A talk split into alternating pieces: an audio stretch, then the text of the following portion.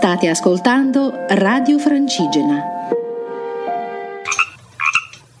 Shut up! Shut up! Shut up! Shut up! Shut up! Shut up! Shut up!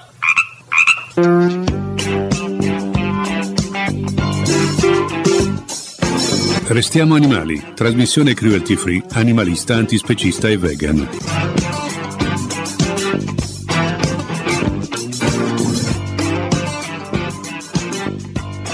Io per evitare il groppo alla gola canto.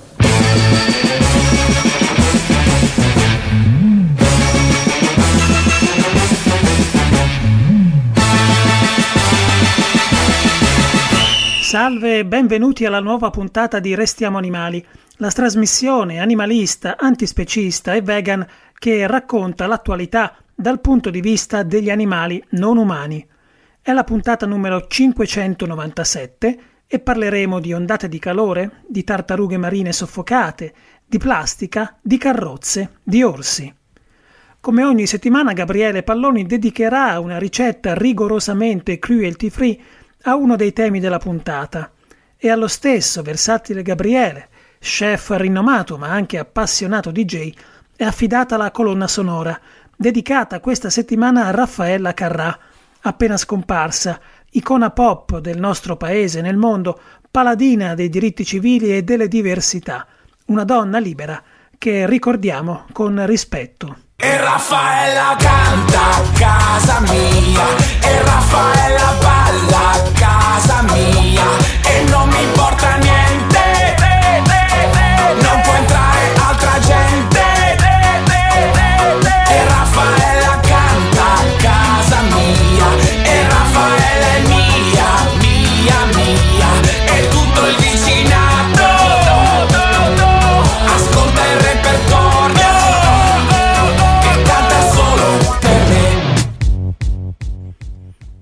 Ci siamo chiesti spesso, nei quasi dieci anni ormai di attività di questa trasmissione, se il nostro angolo visuale, il punto di vista prevalente di questa trasmissione, quello degli animali non umani, porti a una lettura parziale, distorta, oppure più piena della realtà che ci circonda.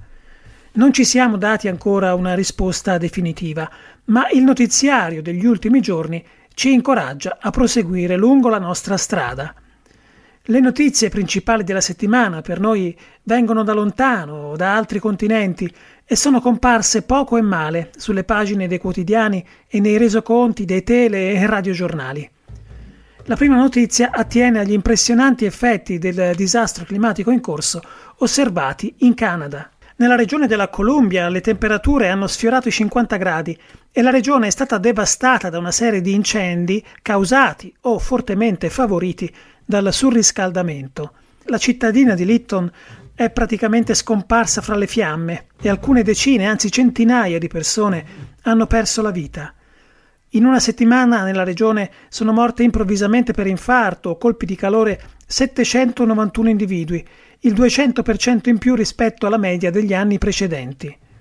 Le autorità locali, come le singole persone, non erano preparate ad affrontare questa ondata di caldo estremo. In futuro in Canada, ma non solo lì, dovremo prepararci ad affrontare fenomeni del genere, ormai considerati inevitabili da tutti gli esperti. È rimasto ignorato uno studio del 2020 del Climate Impact Lab che prevedeva che le morti per ondate di calore entro la fine del secolo saranno superiori a quelle dovute alle malattie infettive. Questi elementi ci portano a dire che l'attenzione per la casa comune che condividiamo con gli altri animali e che è la filosofia di questa trasmissione spinge quelli come noi a valutare una notizia del genere come più importante di qualunque altra, perché segna la nostra epoca e indica un'accelerazione in corso. Viviamo una stagione di cambiamenti drammatici, il collasso del pianeta è in corso e rischia di sorprenderci tutti, nonostante la conoscenza che ormai è a disposizione di chiunque, come è avvenuto con la pandemia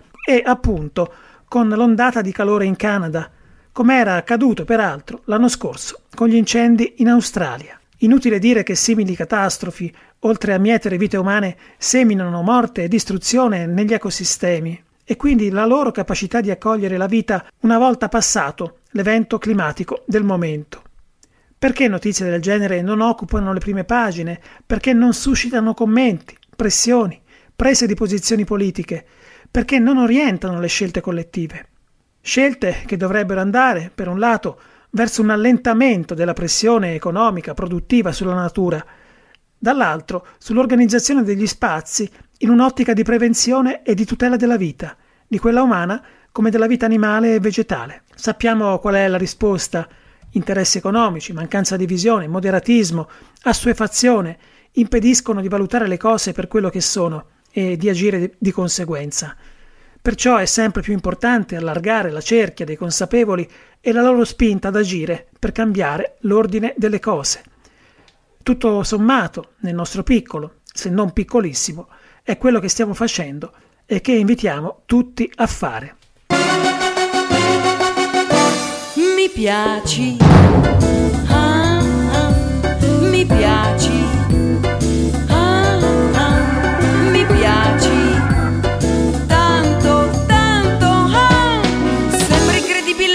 sono cotta di te, mi piaci, ah, ah, mi piaci, ah, ah, mi piace,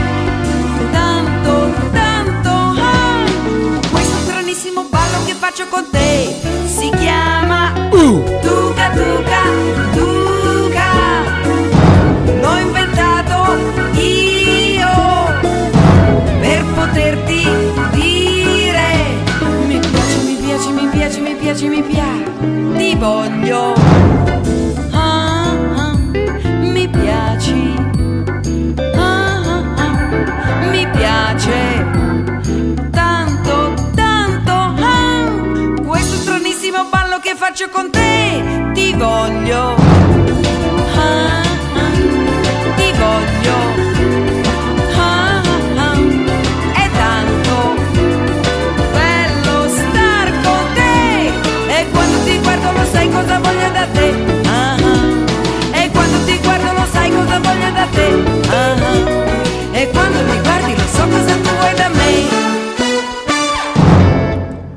Un'altra notizia che ha faticato ad affacciarsi nei notiziari arriva dallo Sri Lanka. Una notizia accompagnata da uno spettacolo terribile, con immagini dolorose e purtroppo eloquenti circa i tempi che attraversiamo.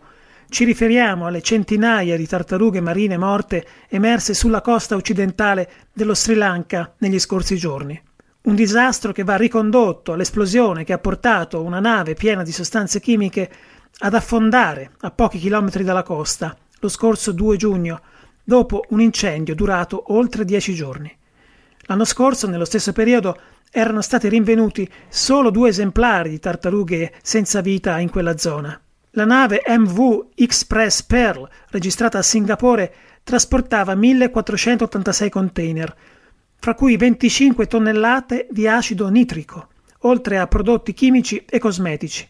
Diverse tonnellate di plastica, inoltre, dopo l'incendio, sono finite in mare. Si tratta, per la precisione, di microparticelle che possono essere ingerite dai pesci e dagli uccelli, i quali le scambiano per cibo e che persisteranno per sempre nell'ambiente marino perché non sono biodegradabili. Come ha spiegato al Corriere.it, dal quale riprendiamo la notizia, Charita Patiaracci, docente di oceanografia all'Università della Western Australia. Nello specifico, queste particelle, che hanno dimensioni simili a quelle delle lenticchie, costituiscono la materia prima dalle industrie per la produzione di tutti gli oggetti di plastica. Se per caso cadesse il mondo io mi sposto un po' più là Sono un cuore vagabondo che di regole non ne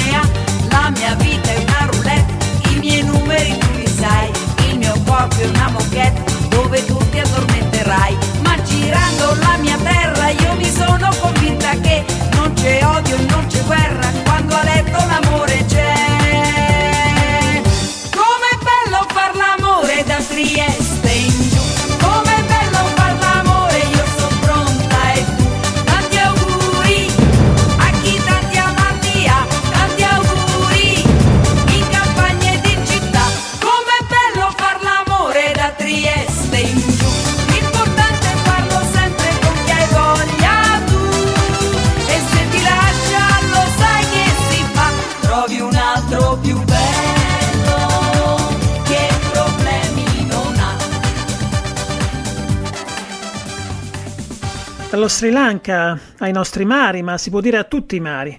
Parliamo di plastica, uno dei flagelli dei nostri anni. Negli oceani si sono addirittura formati degli enormi agglomerati di oggetti di plastica che vagano come isole nelle acque, seguendo le correnti. Il mare Mediterraneo, nel suo piccolo, ma si tratta di un mare sul quale si affacciano molti paesi di antica quanto declinante civiltà, già alcuni anni fa eh, fu definito dai ricercatori una zuppa di plastiche.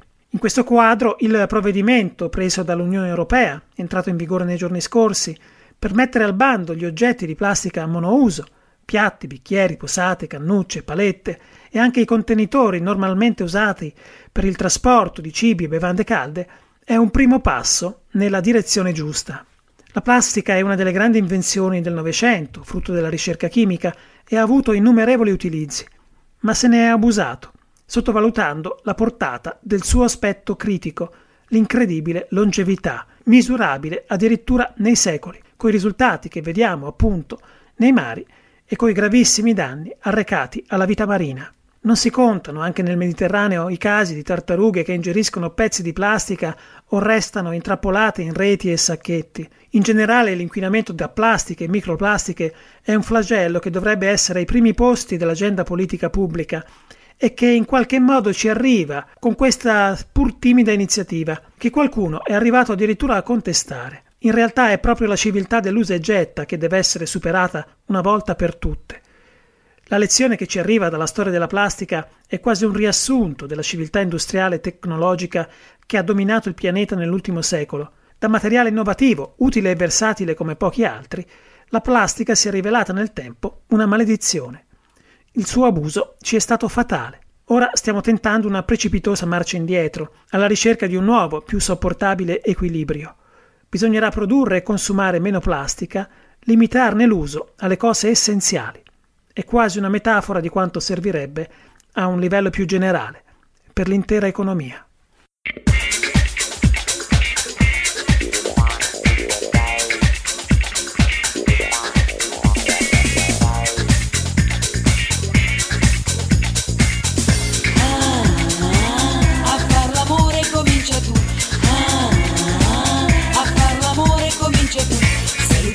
Sul letto vuoto, il vuoto daglielo indietro a lui. Fagli vedere che non è un gioco, fagli capire quello che vuoi. Ah, a far l'amore comincia tu. Ah, a far l'amore comincia tu. E se si attacca col sentimento, portalo in fondo ad un cielo blu. Le sue paure di quel momento le fai scoppiare soltanto tu. Scoppia, scoppia, mi scoppia. Scoppia, scoppia, mi scoppia il cuore. Scoppia, scoppia, mi scoppia. Scoppia, scoppia, mi scoppia il cuore. Liebe, liebe, lei. È un disastro se te ne vai. Scoppia, scoppia, mi scoppia. Scoppia, scoppia, mi scoppia il cuore. Ah, ah, a far l'amore comincia tu. Ah, a far l'amore comincia tu. Scoppia, scoppia, mi scoppia. Scoppia, scoppia, mi scoppia il cuore. Scoppia, scoppia, mi scoppia. Scoppia, scoppia, mi scoppia il cuore. Liebe, liebe, liebe, lei. È un disastro se te ne vai. Scoppia, scoppia, mi scoppia. Scoppia, scoppia, mi scoppia il cuore. Ah,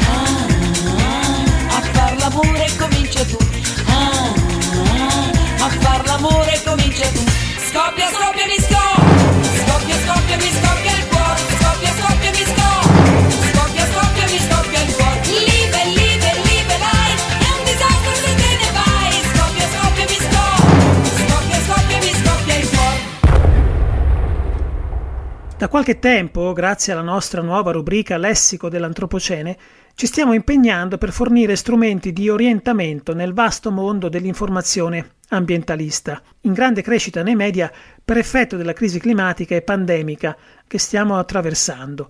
È un lessico spesso insidioso, perché usato strumentalmente, e che invece è importante padroneggiare, anche per capire meglio il nostro tempo. Francesco Panier, giornalista e grande esperto di questioni ambientali, è la nostra guida in questo viaggio. Potete trovare i suoi interventi nel nostro sito restiamoanimali.it in un apposito canale. Oggi Francesco ci parla di biomasse. Mi piaci, Bobo. Con biomassa si indica generalmente un insieme di organismi animali o vegetali presenti in una certa quantità in un dato ambiente come quello acquatico o terrestre. Il concetto di biomassa è stato introdotto negli anni venti del XX secolo. All'epoca lo scienziato Vladimir Ivanovich Vernadsky cercò di valutare quale fosse la massa di tutti gli esseri viventi presentando le sue stime durante le sue conferenze di geochimica a Parigi. Vernadsky non usava ancora il concetto di biomassa. Esso fu introdotto nel 1923 da parte dello zoologo tedesco Reinhard Demol. Il termine è stato ripreso nel 1931 dall'oceanografo Lev Alexandrovich Zenkiewicz. Zenkiewicz e prima di lui Demol hanno definito biomassa quella massa che tutti gli organismi viventi di una particolare area possiedono insieme. A questo punto sorge una domanda. A cosa serve misurare le forme viventi in base alla loro massa se non per definire il grado di accettabilità del loro sfruttamento? Secondo la definizione di Newton, la massa è la quantità di materia contenuta in un corpo. Quindi applicare il concetto agli esseri viventi è il primo passo per togliere loro la soggettività e i diritti. Lo scorso marzo il ministro della transizione ecologica Roberto Cingolani ha avuto a dichiarare quanto segue. Studiando mi sono reso conto dell'incredibile modifica che ha fatto Sapiens del suo ecosistema.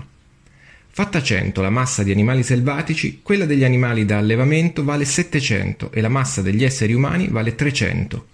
Noi, che eravamo una delle tante specie su questo pianeta, oggi rappresentiamo il triplo di tutti gli animali selvaggi e quello che noi mangiamo, la nostra riserva alimentare, vale 700.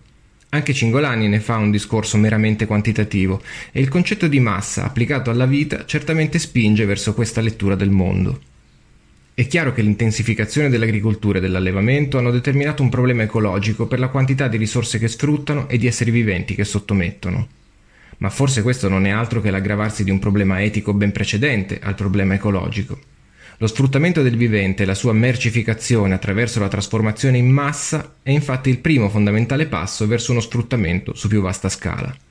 Forse sarebbe quindi il caso di discutere più a fondo dell'esistenza o meno di uno sfruttamento sostenibile e rivedere il concetto di risorse e biomassa, termini che tendono a rendere inerti e appropriabili i soggetti che espelliamo dalla categoria dell'umano.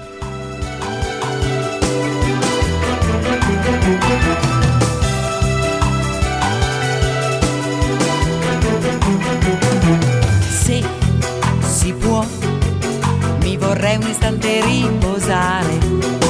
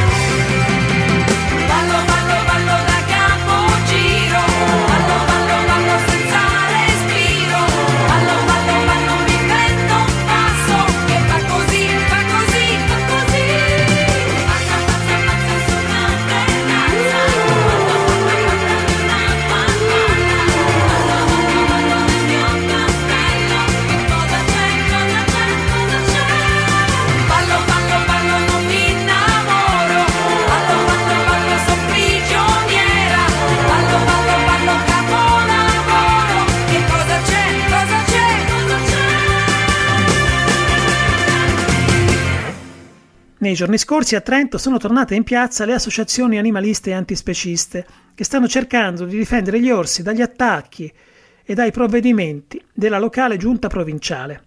Sabato 3 luglio si è trattato della terza manifestazione nazionale Stop Casteller, dal nome dell'area nella quale è stata allestita la prigione, nella quale vengono rinchiusi gli orsi catturati. Stavolta al centro delle critiche c'è l'ultima ordinanza della giunta provinciale, guidata dal leghista Maurizio Fugatti. Secondo le associazioni, questo provvedimento darà al presidente il potere di vita e di morte su questi animali. Basterà appellarsi all'urgenza di intervenire rapidamente, dicono le associazioni, per procedere all'abbattimento degli orsi, senza dover renderne conto a nessuno.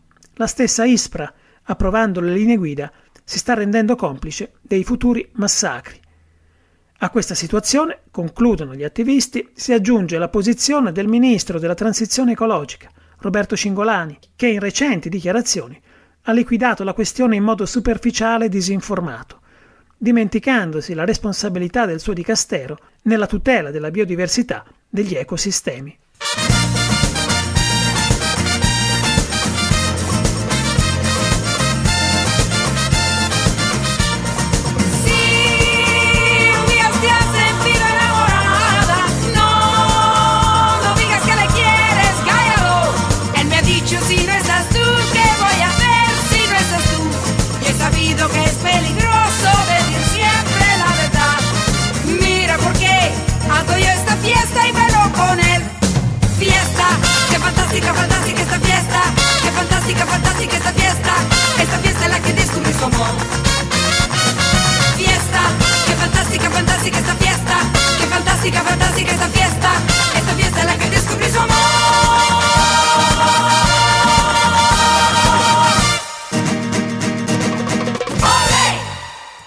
Sempre a proposito delle difficili relazioni fra amministrazioni pubbliche e animali, in questo caso animali cittadini e non selvatici, a Roma la sindaca Virginia Raggi ha firmato un'ordinanza che vieta la circolazione dei veicoli a trazione animale, le cosiddette botticelle, per tutti i mesi estivi fino al 30 settembre. L'ordinanza consente la circolazione solo a partire dalle ore 18 e a condizioni che la temperatura non superi i 25 gradi. È un provvedimento che cerca di tutelare gli animali in un periodo per loro particolarmente difficile, con le alte temperature, ma che certo non risolve la questione di questi antiquati mezzi di trasporto, sopravvissuti a tutto, anche alla nuova sensibilità per la condizione animale, in quanto attrazione turistica.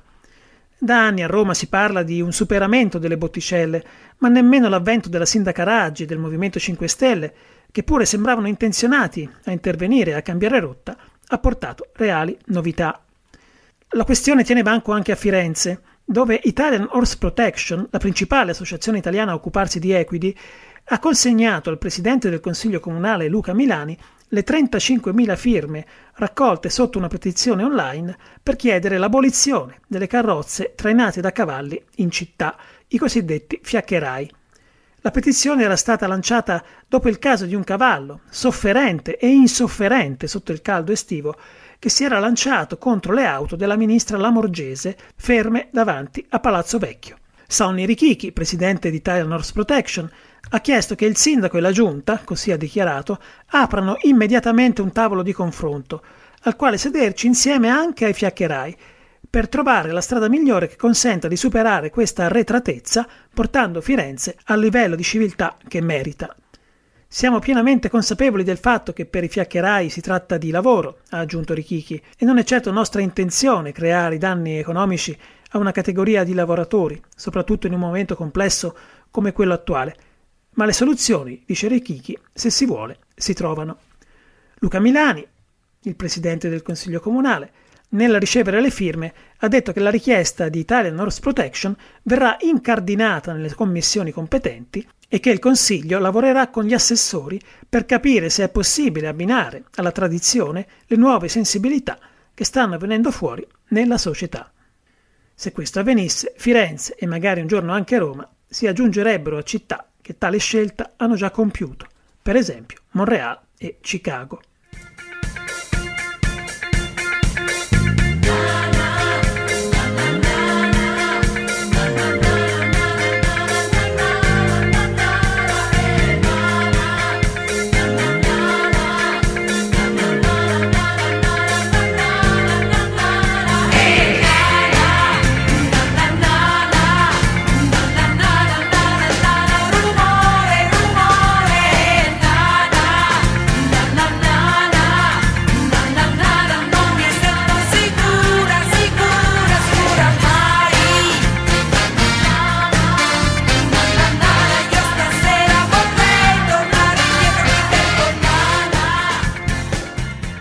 Il nostro tosco vegan chef Gabriele Palloni anche stavolta ha preparato per noi una ricetta che trae ispirazione da una delle notizie della puntata. Ricordiamo che Gabriele è autore del libro Se vuoi essere sano, cucina vegano, edito da Newton Compton. È una guida molto ricca e molto economica alla cucina cruelty free. Sentiamo qual è la ricetta della settimana. Il pasto gentile, un frigorifero senza crudeltà. Con il nostro aereo immaginario oggi voliamo in Sri Lanka per gustare un originale dolce a base di latte di cocco e zucchero di palma, il Jaggery Palm, che potete reperire in qualche negozio specializzato in prodotti etnici. Gli ingredienti per 4 persone per il Kalud Dodol sono 250 ml di latte di cocco, 200 g di farina di riso, 200 g di palm jaggery, zucchero di palma, un cucchiaio di semi di papavero bianchi. Con una frusta stemperate la farina di riso con il latte di cocco. Aggiungete lo zucchero di palma tritato e versate in una casseruola. Fate cuocere a fuoco medio mescolando per circa 25 minuti fino a quando il composto raggiungerà una consistenza densa. Togliete dal fuoco e unite i semi di papavero. Mescolate e lasciate intiepidire fino a quando il composto inizierà a staccarsi dai lati della casseruola. Versate in una teglia spennellata di olio e fate raffreddare per qualche ora. Quando sarà ben raffreddato, tagliate a quadretti e servite.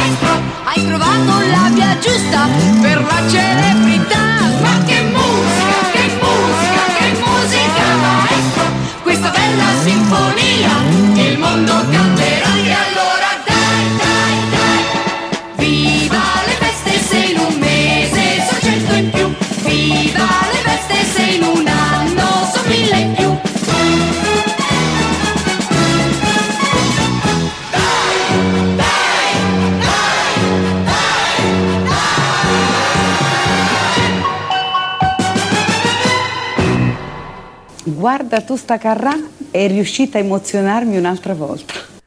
Per questa settimana è tutto, vi saluta l'intera redazione di Restiamo Animali, composta da Camilla Lattanzi, Roberta Marino, Francesca De Matteis, Francesco Panier, Gabriele Palloni, Zenone Sovilla, Gianni Ferrarotti, Gianluca Masala, Anna Granata e chi vi parla, Lorenzo Guadagnucci.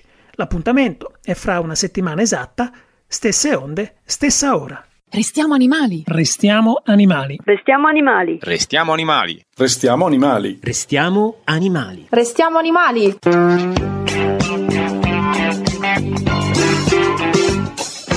Restiamo animali, trasmissione cruelty free, animalista, antispecista e vegan.